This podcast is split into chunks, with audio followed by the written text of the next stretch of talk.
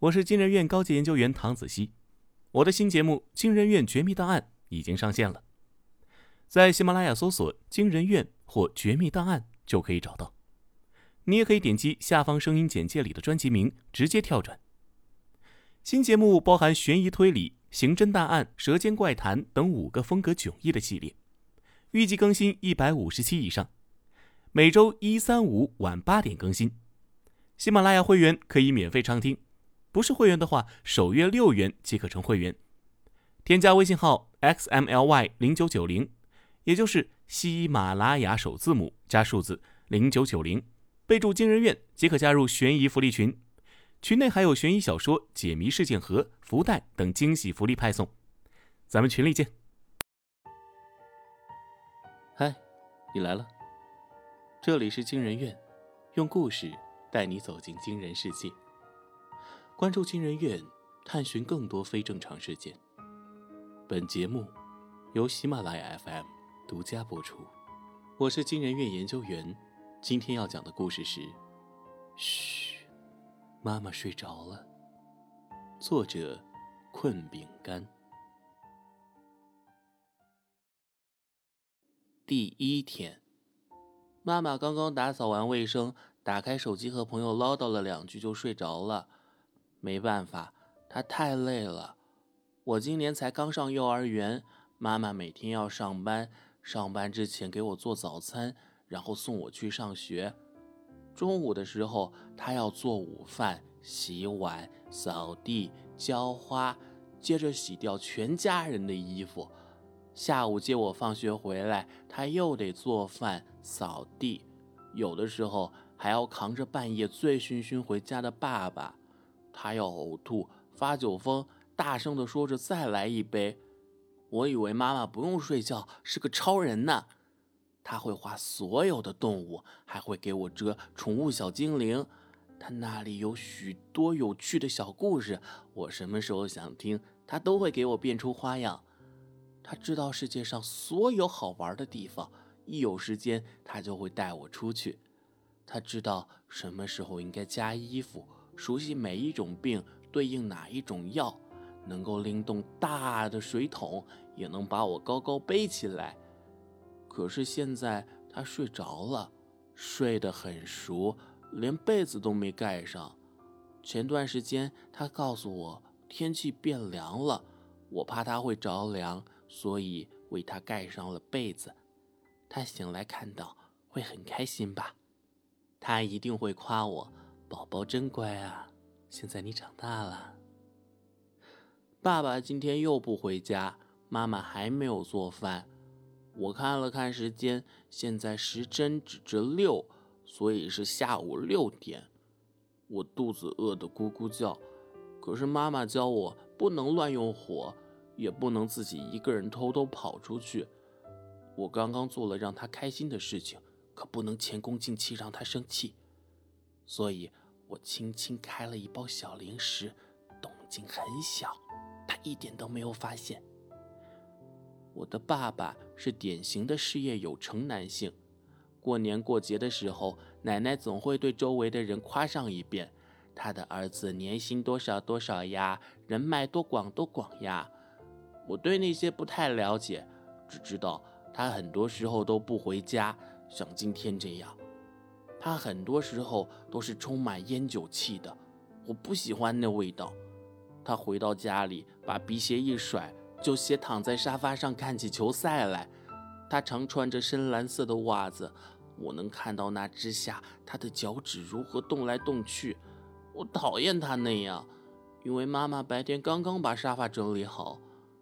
我觉得我爸爸偶尔也算是个温柔的人。他在打电话的时候，总把声音放得又柔又缓，像是某老板、某领导。我有在楼下看到过几次，他们都是大腹便便的胖叔叔。当然，有那么一两次是香气熏人的小姐姐。妈妈也看到过，有一次她和爸爸大吵了一架。那天已经很晚了，我害怕的把自己蒙在被子里。等争吵停止了，我才悄悄急着脱鞋去看。那时候，妈妈一个人坐在阳台上，她是在哭的。我只是站在玻璃门后面，站的脚丫子在棉拖鞋里发凉。妈妈没有扭头，爸爸也没有过来。那以后，爸爸准时回来了几天，好像什么都没有发生过一样。妈妈还是会像平时一样往饭桌上端上饭，笑着问他一句：“你回来了。”爸爸应该是很爱妈妈的吧？我的妈妈就像白雪公主一样，黑色的短发，雪白的皮肤。可她又像灰姑娘一样，即使没有讨厌的后妈，她也有成堆成堆的家务要做。她给我扎漂亮的小辫子，给我买精致的小裙子。她亲亲我的脸颊，说我像是一个小公主。嗯，那妈妈是大公主。我抓着她的手，她的皮肤非常细腻，可是手指却是粗糙的。公主的手是这样的吗？妈妈摇了摇头，说：“我以后一定要像个公主才行，那可是她的梦想呢。”很显然，妈妈的梦想没有实现，因为公主要嫁给王子呀，而爸爸显然才不是王子呢。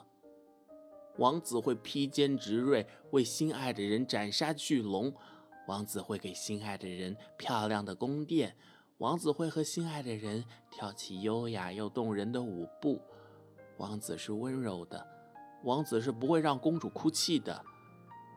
天黑了，妈妈还没有醒过来，我轻轻摇了摇她，他也不理我。我还不会自己洗澡，因为我够不着水龙头。我也不敢一个人睡觉，更不敢关灯。我害怕动画片里的那些鬼鬼怪怪，还害怕，要是爸爸要是喝醉酒回来，看到黑漆漆的客厅会发脾气。我缩到妈妈的身边，翻开我自己的画册，给自己讲故事。从前，从前。有一个爸爸，一个妈妈和一个女儿，他们过着幸福的生活。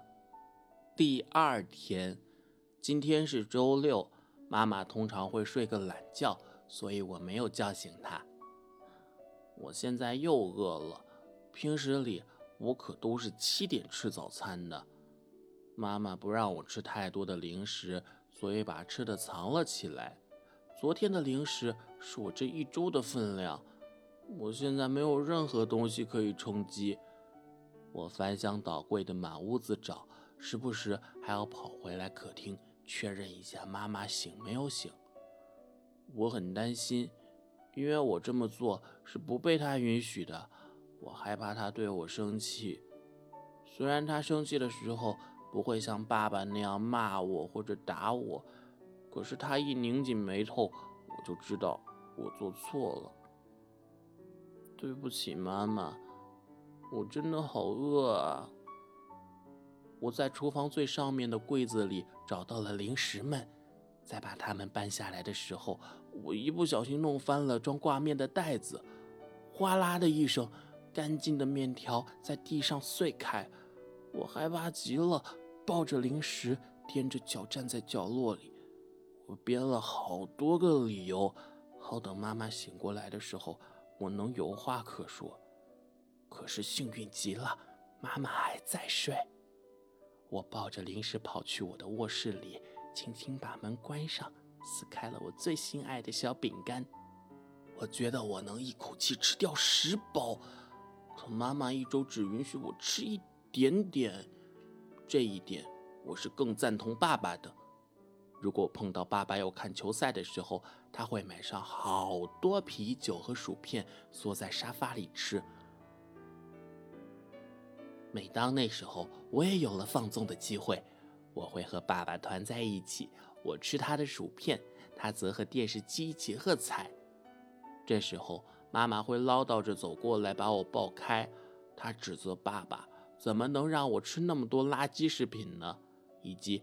不要躺在沙发上吃东西，会养耗子的。那时候，我因为一包薯片和爸爸同仇敌忾。瞪着小眼睛从妈妈怀里挣出来。我为什么不能吃薯片呢？明明爸爸都能吃的。爸爸在身后得意兮兮的晃脑袋，我还觉得我赢了妈妈。妈妈叹了口气，也不说我，就带我去刷牙洗澡了。其实我现在也不明白，妈妈为什么不允许我吃薯片，还有饮料。可是我刚吃了三块饼干，却已经很饱了，真是奇怪。我以为我能吃更多呢。我悄悄把没吃完的饼干和剩下的大袋零食塞进柜子里，从卧室里出来，妈妈竟然还在睡。这真是不可思议，他可不是这么贪睡的人，一定是太辛苦了吧？我自顾自点点头，打开了电视机。妈妈平时其实也不怎么让我看电视，可我现在更希望电视机的声音能够吵醒她。我想要出去玩，可是我不能自己跑出去。现在爸爸也不在，虽然即使他在，在我要求要出去玩的时候。他也只会说：“找你妈妈。”客厅里有点臭烘烘的，看来是因为妈妈今天贪睡没打扫的缘故。她很爱干净的，嗯，可是她昨天甚至都没有洗澡。我靠在沙发上看了会儿电视，下午没有什么有趣的节目，所以我很快睡着了。醒过来的时候，天又黑了，妈妈还在睡。我有些无奈，房间里太臭了，果然不打扫卫生是不行的。我搬了凳子，打开窗户通了一下风，又跑去房间里吃了两块小饼干。饼干太干了，我觉得我再也不想吃它了。我拿上了我的画笔，去客厅里，在茶几边上开始画画。我画了一个女人，一个男人，一个女孩。希望爸爸今天晚上能回来，把妈妈叫醒。第三天，今天妈妈也还是没有醒。我觉得应该给爸爸打个电话。我不想再吃零食了，可是妈妈的手机锁着，我也打不开。我想念妈妈做的菜了。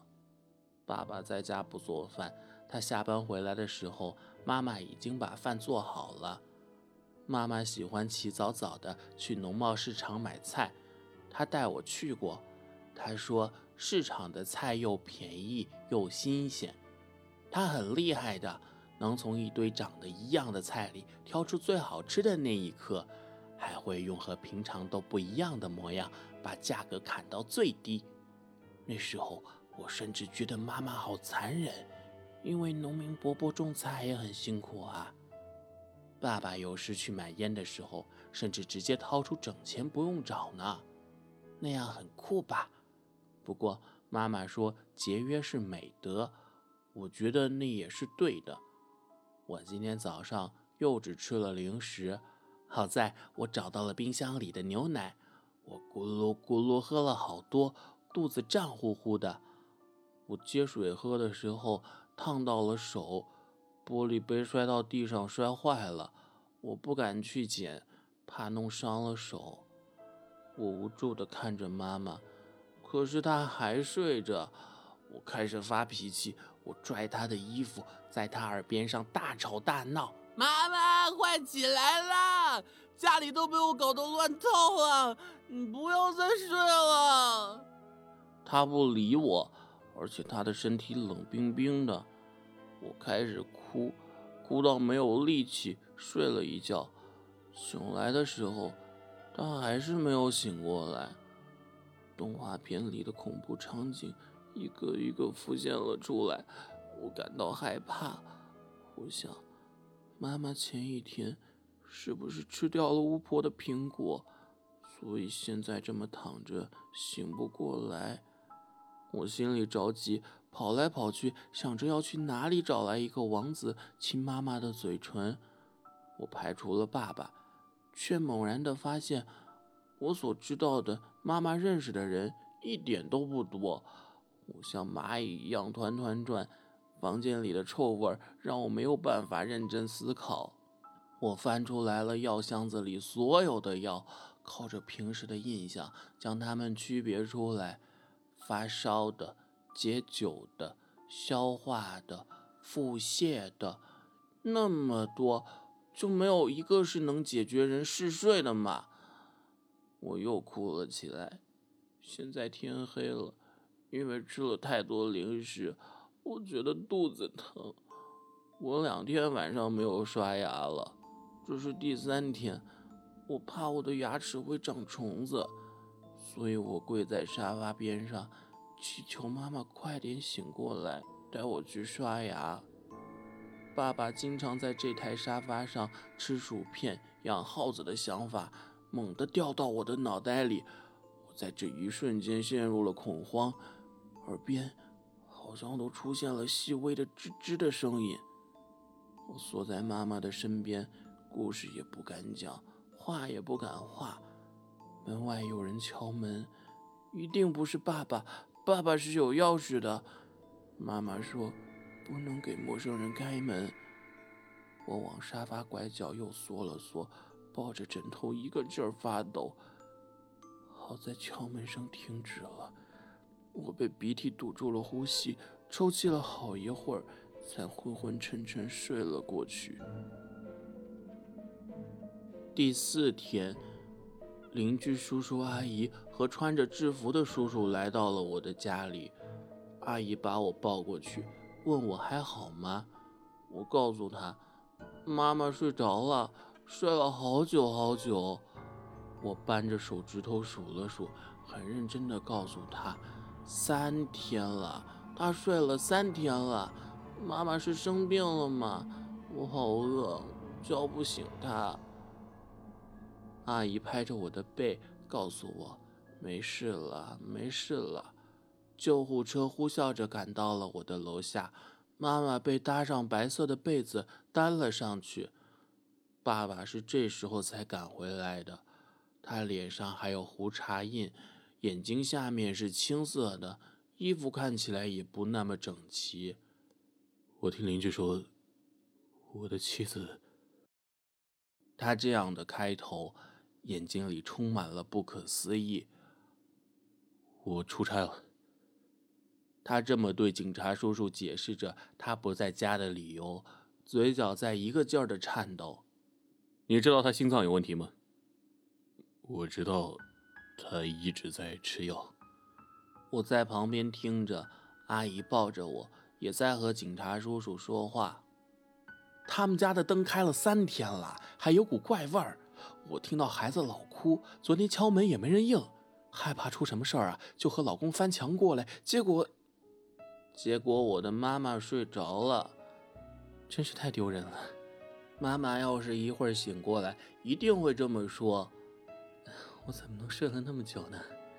爸爸如果心情不好，可能还会骂他一句：“净给我丢脸。”现在看来，爸爸心情不怎么好，但是似乎也不是会骂人的样子。爸爸把我搞乱的客厅随便收拾了一下。后来的几天里，我都和奶奶住在一起。奶奶特意用草药给我洗了澡，她说：“出出晦气，嘿，要死怎么能把孩子关房里？”我不懂，我也不喜欢这个味道。他还帮我去和尚那里求了符，压在我的枕头下面，说那样不会有鬼怪来找我。他对爸爸说。要把那个晦气的房子给卖了，重新买个新房子，有房有车，不愁没有更好的。爸爸也不回答，他看起来憔悴了一些，只是一个星期以后就又恢复了往常的作息。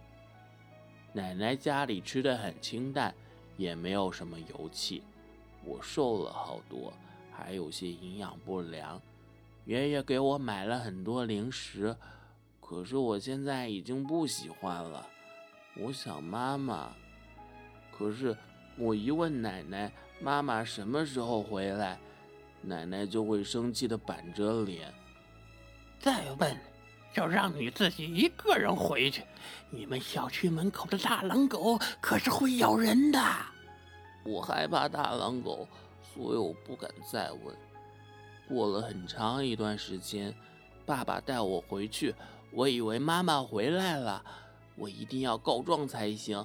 他最近和一个黄头发年轻阿姨走得很近，她一点都没妈妈好看。可我觉得妈妈又得哭了。我最近老是做怪梦，梦见我变成了没有水晶鞋的灰姑娘。爸爸，我们要搬家喽！爸爸一边说一边开门。我刚去想我的梦，并没有太在意他说了什么。吱呀一声，门打开了。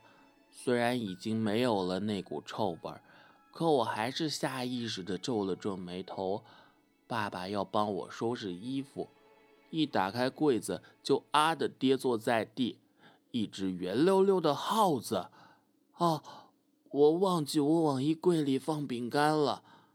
爸爸踩住那只耗子的尾巴，用一旁的撑子狠狠地把它打死了。该怎么说呢？我又想妈妈了。